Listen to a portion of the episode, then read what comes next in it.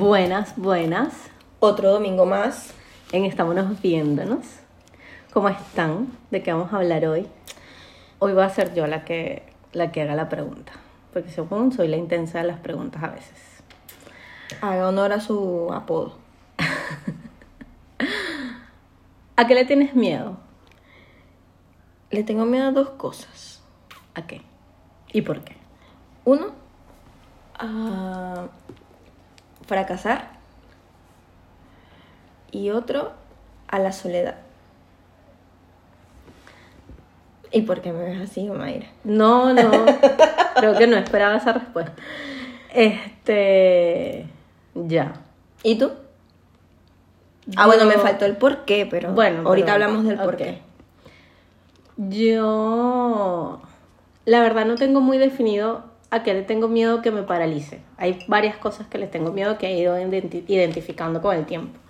Y creo que esta pregunta nos las hicimos algún tiempo y yo te respondí, no le tengo miedo a nada.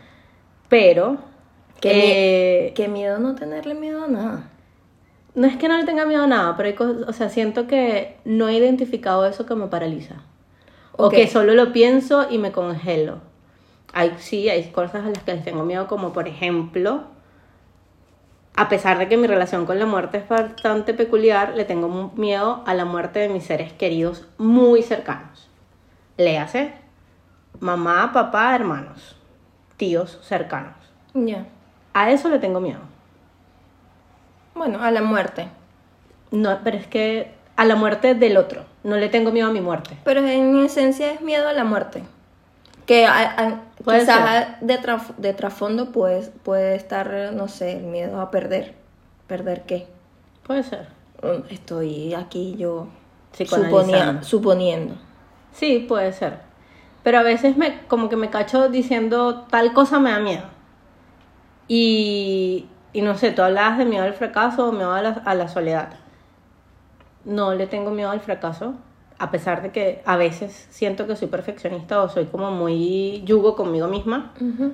Pero la verdad, las veces que la cago es como, ya la cagué, ¿qué hago? Yo el miedo al fracaso siento que lo he ido superando, pues lo he ido trabajando.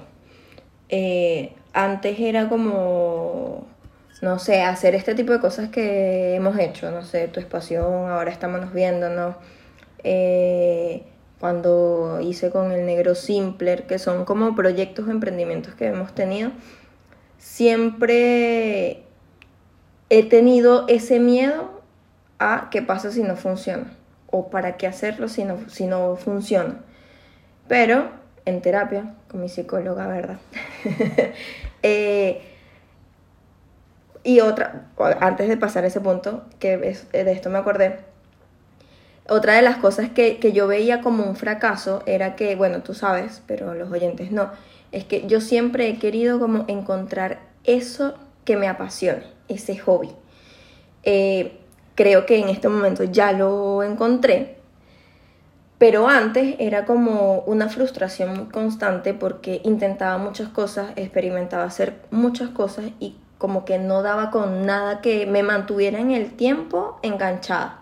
Claro. Siempre era como muy momentáneo. Y bueno, tú viviste varias etapas de, de esas cosas conmigo. Eh, y eso yo lo veía como un fracaso.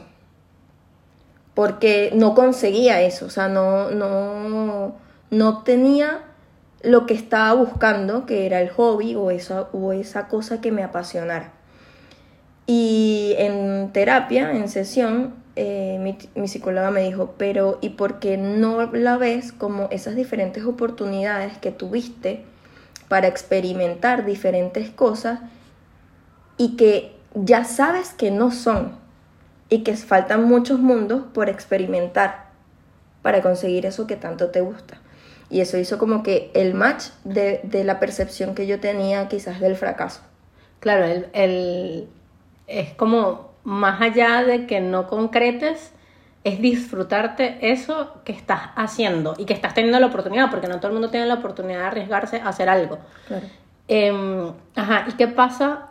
O disfrutar el proceso también. Claro, ¿y qué pasa con eso de el fracaso? O sea, que hice un emprendimiento, no sé, con tu espacio. Tu espacio para los que no saben, era una tienda que nosotras teníamos holística y estuvimos como año y medio, dos años eh, abiertas al, a la venta online y no funcionó. Y si me preguntas a mí, O sea, yo diría que sí funcionó. claro, pero porque en su momento funcionó claro, muy pero bien. digamos que no nos perduró en el tiempo o en este minuto no, capaz se abre eh, de otra forma, le damos la vuelta, no sé. Pero en este minuto, bajo lo que tú estás diciendo, es un fracaso. Yo no lo veo como un fracaso, yo lo veo como algo que se experimentó, que se disfrutó. Siento que nos hizo pasar la pandemia porque fue en pleno año pandémico donde nosotros lanzamos, empezando el año en enero, lanzamos tu espacio y en marzo estábamos encerradas. Y siento que, o sea, si yo lo veo, para mí fue terapia, porque de paso hacía otras cosas y, y me ayudó a pasar la pandemia. Y no pasa nada y no sentí esa nostalgia el día que decidimos, mira, hay que hacer eh, un sale de todo lo que tenemos, hay que agotar todo, hay que vender porque esto ya no da más. Que por cierto, todavía están a la venta muchos de esos artículos. Quienes estén interesados en piedras, mazos, tarot, por favor, contáctenos. Se cerró publicidad. Este espacio publicitario fue por tu espacio. Bueno, tú sabes que si nuestros chistes en nuestros episodios no hay, no, no son nuestros. No es nuestro episodio, Claro. exacto. Pero Eh, ¿qué pasa? sí. O sea, tú sentiste que fue un fracaso y te sentiste frustrada porque no, no terminó de, de cuajar. No, yo creo que me, me sentí más frustrada durante el proceso cuando, cuando vi como que eh, íbamos decayendo. Ok. Y era como, coño, no estamos sabiendo manejar las cosas, no- algo está pasando que, no sé, no, las ventas no están saliendo como antes. Eh, creo que en ese momento sí me sentí frustrada. Y, y era como un tema de no lo estamos logrando. O sea, no estamos cumpliendo con, con el objetivo. Porque en algún punto tú y yo queríamos como que tu espacio se transformara a una tienda. Claro, física. una tienda física. Eh, pero, pero también si me pongo hoy a ver como retrospectivamente, ninguna de las dos estábamos dispuestas a renunciar a nuestros trabajos, porque obviamente la realidad de cada una es distinta. Eh, y al final como que siendo conscientes, eso, eso no iba a pasar. A, a, a, como si no, si no eh, sacrificamos ciertas cosas que creo que en su momento no estábamos dispuestas a sacrificar. Eh, quizás, no sé, pedir un crédito y pagarle a, a alguien para que lo atendiera. Eh, no sé, hay miles otras, o sea, miles de posibilidades o, o- de soluciones que pudimos haber tomado en cuenta en ese momento y no lo hicimos. Eh, pero creo que eh, mi, mi temor o, o mi, mi emoción en ese momento de, en cuanto al miedo al fracaso eh, fue como durante en el proceso de ver el declive que iba, que como, que yo, que como que yo estaba viendo, estaba percibiendo y que ninguna de las dos tampoco tenía las ganas ni, ni la, ni la energía de, mira, sabes que vamos a rescatar esto. Em, creo que ese es como mi sentimiento hacia el fracaso, o sea, como que el ver que no estoy logrando con la expectativa, expectativa, bueno, más la expectativa, o con la meta que yo espero de eso. Y por eso en su momento, cuando comenzó este podcast, yo te dije, Marica, si tú lo quieres hacer, vamos a echarle bola, vamos a echarle bola, yo lo hago contigo.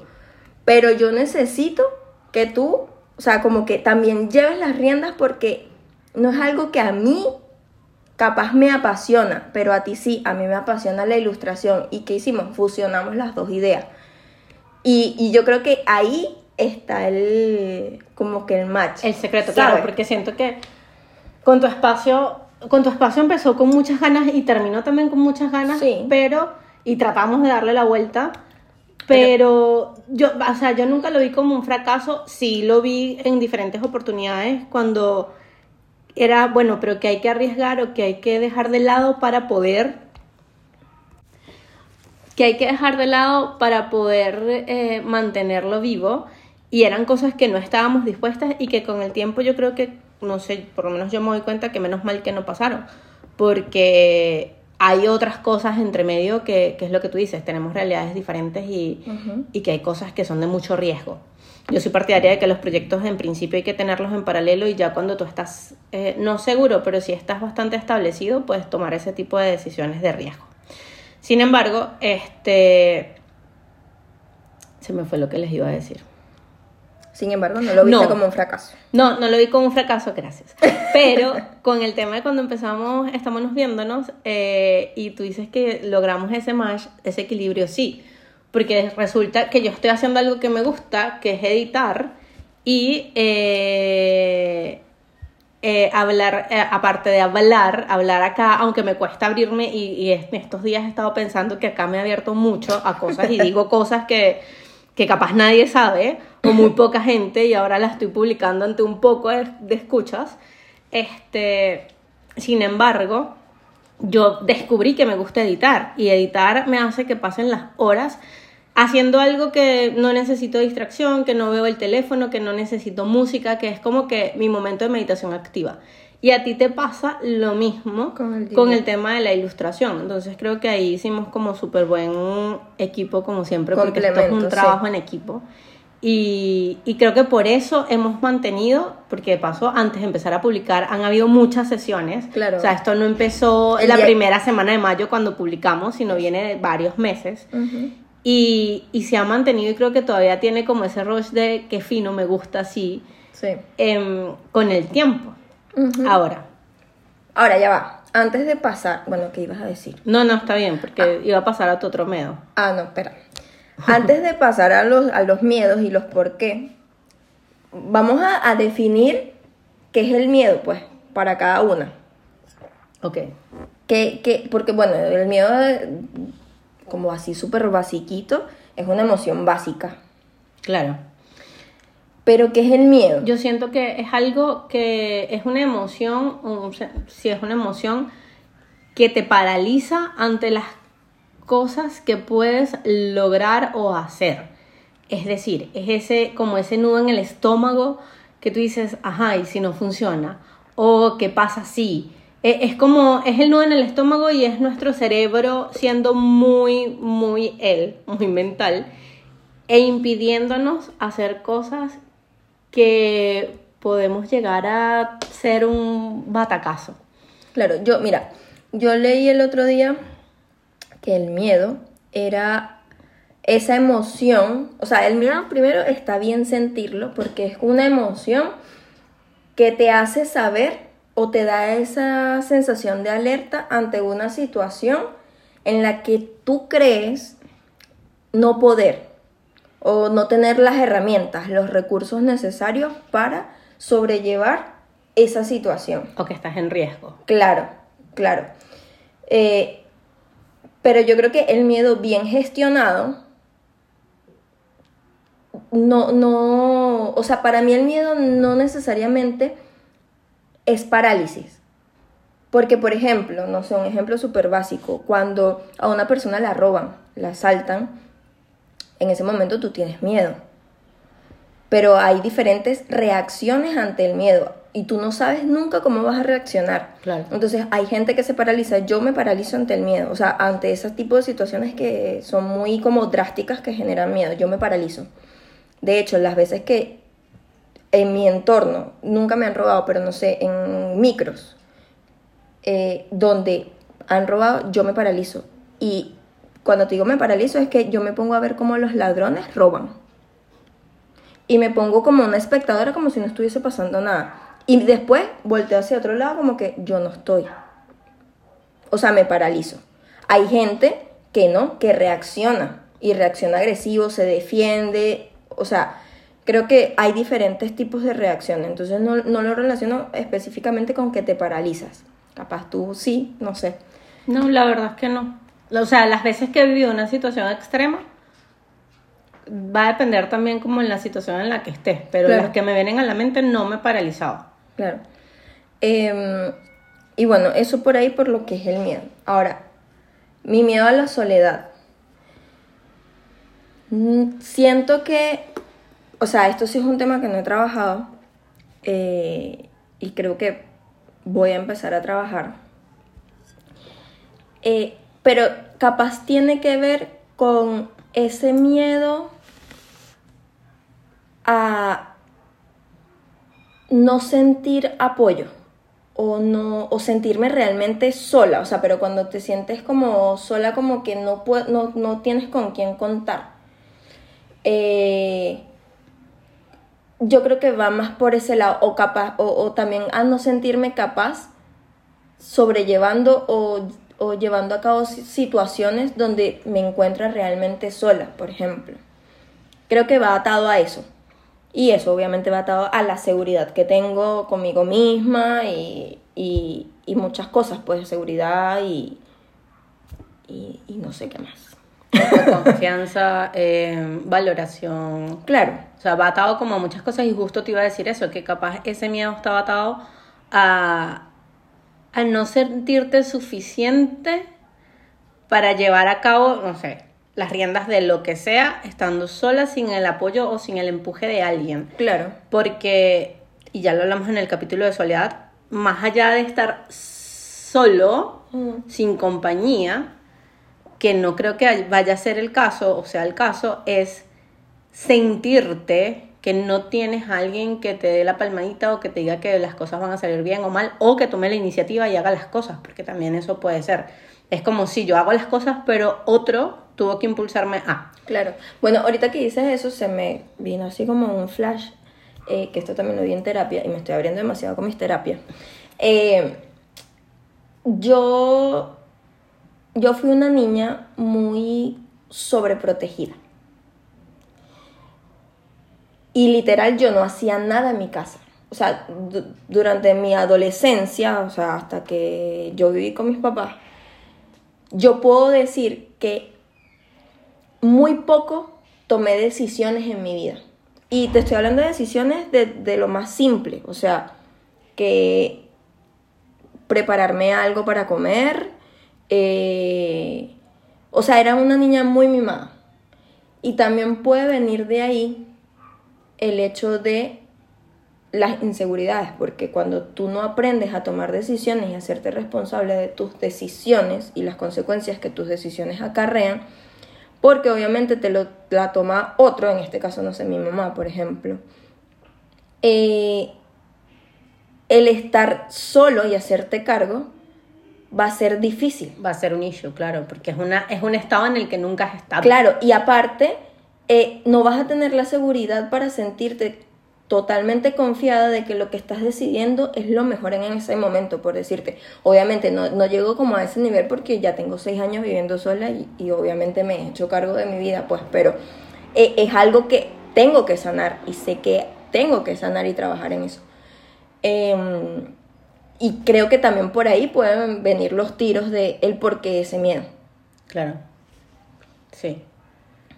E- Es complicado igual el tema de los miedos y reconocer qué te está paralizando o qué te está haciendo reaccionar de cierta forma.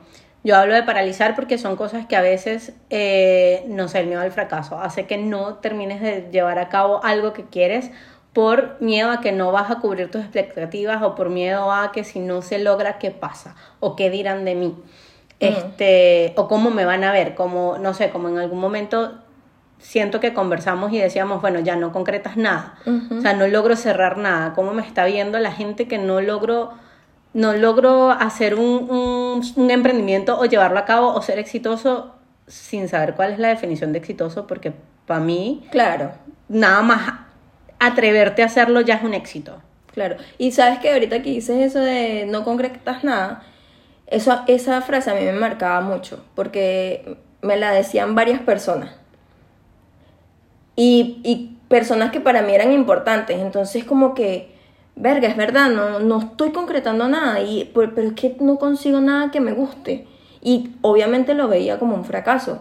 Y eso a, a su vez generaba eh, frustración, eh, tristeza, porque era como, coño, qué fácil yo veo, no sé, a gente que tiene un hobby y de eso hace bellezas o lo hace su emprendimiento, por ejemplo, y qué difícil se me ha hecho a mí. Eso también va mucho. Y ahí es el- cuando te comparas. pues. No, y en el tema de comparación y en la autocrítica, y en la autocrítica, porque hay gente que cree que esas personas que están teniendo una un, hobby, un talento, fue de la nada, un día se despertaron y empezaron a hacerlo. Y no, o sea, te aseguro que esa gente ha estado siendo súper perseverante y constante en conseguir perfeccionar eso que encontraron les apasiona. y no se aburrieron en el camino o si se frustraron igual siguieron adelante porque también el tema está que tendemos a frustrarnos y a tirar la toalla. Es como ya, a la primera de cambio esto no me funcionó, lo dejo así porque no soy bueno. Claro. No, pero estás, estás trabajando o estás siendo lo suficientemente constante para lograrlo. Claro. Eh, sacando el tema de frustración, es que está atado a eso, a tirar la toalla de una porque no me siento lo suficientemente bueno, porque todo el mundo lo puede hacer y yo no. Este, y es un tema también que hay que, hay que trabajar porque no podemos ser tan autocríticos con nosotros mismos. Mm, o sea, esa sí. conversación interna que tenemos finalmente es la que alborota los miedos, la que nos hace sentir frustrados, la que nos hace que concretemos cosas. Te, Eh, te mantienes en la posición de víctima. Claro, eh, es como. Es, es un trabajo súper, súper heavy. Ahora, mamá, tú, no sé, por ejemplo, que, que no tienes así como bien definido que, a qué cosa específica le tienes miedo, pero ¿te acuerdas a- de algo, de alguna cosa que te haya generado miedo o algo que hayas hecho con miedo? Iba a decir una estupidez. Este, Pero po. no, no, ¿sabes qué, me, que estabas hablando? Y ¿sabes qué me da miedo? Y vas a decir, de verdad. Por ejemplo, yo vivo sola desde hace mucho tiempo, lo saben. Yo creo que eso también a mí me da mucho miedo porque tengo- yo, yo dormí sola no puedo. Y yo le tengo miedo a los sonidos, o sea, como a los sonidos extraños en la noche, por ejemplo. Yo no te veo una película de miedo, porque no me gustan, o sea, de verdad me alteran. Y e- ese tema de si hay un ruido extraño y yo estoy sola en la casa o soñé, o sea, no sé, tuve una pesadilla que me pasa poco, pero tuve una pesadilla, ese hecho de despertarme o abrir los ojos y estar todo oscuro solo, eso me da miedo. Y digo que, que capaz da risa porque yo creo en las energías, yo creo en que hay seres de otro espectro, yo creo eh, que hay algo más allá que no vemos, pero a la hora de escuchar o a- abrirme a, abri- a- a verlo, eso me causa miedo. Capaz es el miedo a no sabes qué, qué te va a parecer o qué te va a mostrar o cómo vas a funcionar o a seguir después de descubrir esto que pudiste ver. Mm. Es como, creo que eso. No recuerdo, o sea, no sé, algo que me haya dado miedo. Recuerdo una vez nos, nos asaltaron a mi hermano a mí en Guatire y Guatire es una zona de Venezuela. Y él estaba paralizado, o sea, y teníamos al ladrón al lado diciéndole, dame, no sé, creo que tenía como una guaya, una pulsera de plata, y le decía, dámela, dámela. Y mi hermano era, mi, hermano no podía quitársela, y yo por al lado era, ven, te la desabotono.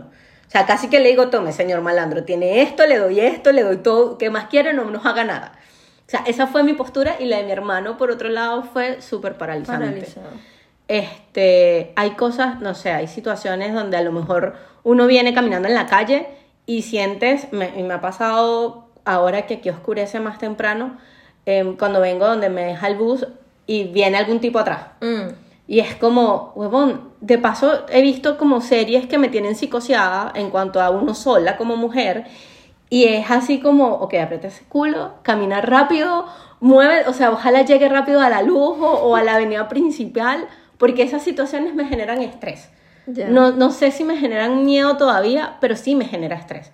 Es como no saber qué pueda pasar y cómo, o sea, y qué puedes hacer y si reacciono o no reacciono, si me secuestran, no sé.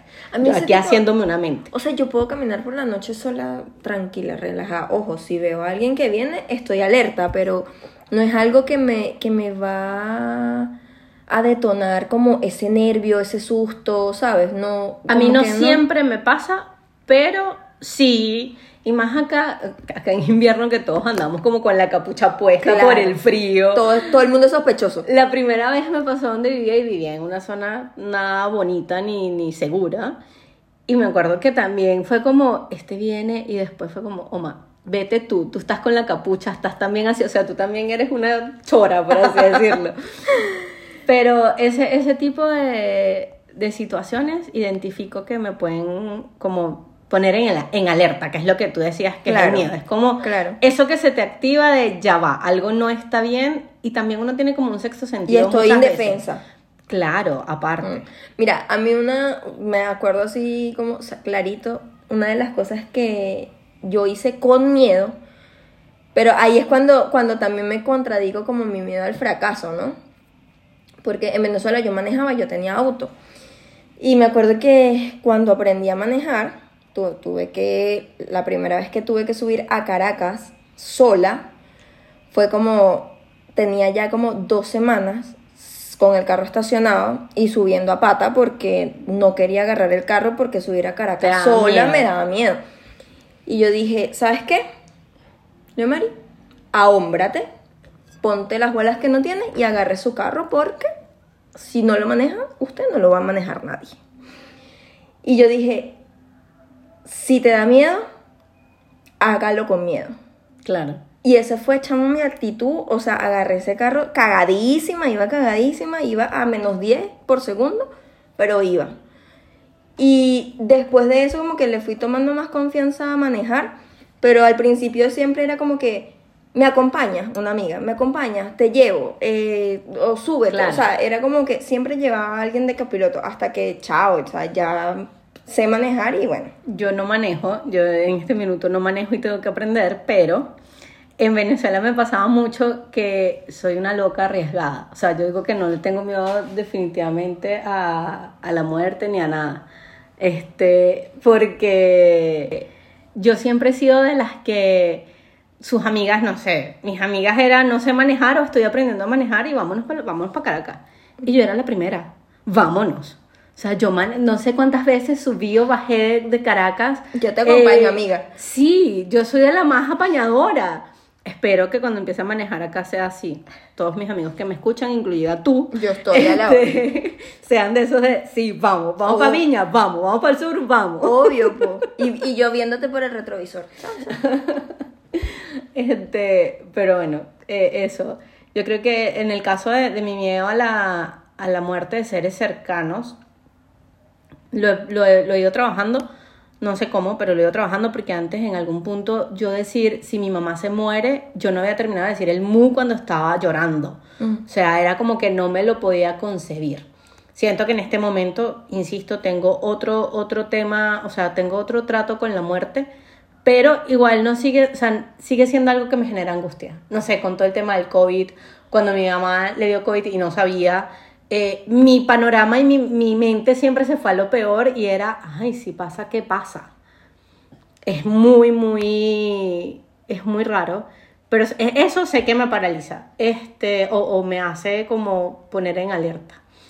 Ahorita que decías lo del miedo a la muerte de tus seres queridos, me acordé de una frase que eh, leí en el libro Conversaciones con Dios, que dice, solo para el alma la muerte es un alivio, una liberación. Y yo creo que en cierto modo es, eso, ¿no? Es que sí.